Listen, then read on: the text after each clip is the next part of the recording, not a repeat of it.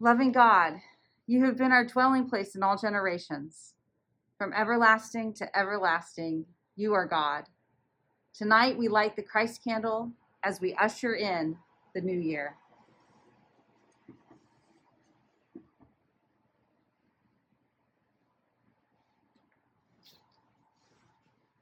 A Blessing by Jan Richardson. From all that is broken, let there be beauty.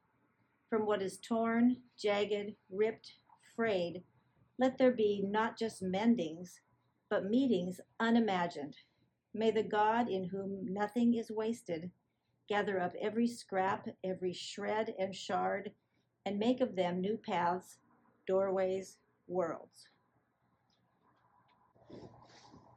A reading from the book of Revelation.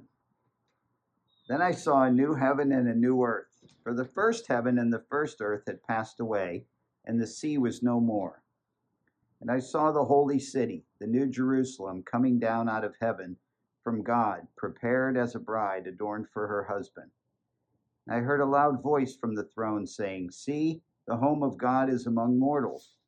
God will dwell with them as their God they will be God's people, and God will be with them. God will wipe every heart, every tear from their eyes. Death will be no more. Mourning and crying and pain will be no more, for the first things have passed away. And the one who was seated on the throne said, See, I am making all things new. Also, he said, Write this, for these words are trustworthy and true. Then he said to me, it is done. I am the Alpha and the Omega, the beginning and the end.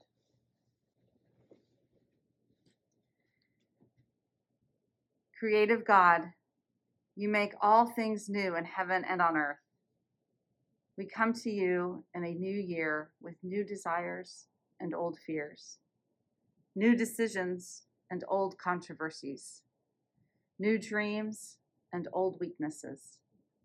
Because you are a God of hope, we know that you create all the possibilities of the future. Because you are a God of love, we know that you accept all the mistakes of the past. Because you are the God of our faith, we enter your gates with thanksgiving and praise. We come into your presence with gladness and a joyful noise, and we serve and bless you. Amen.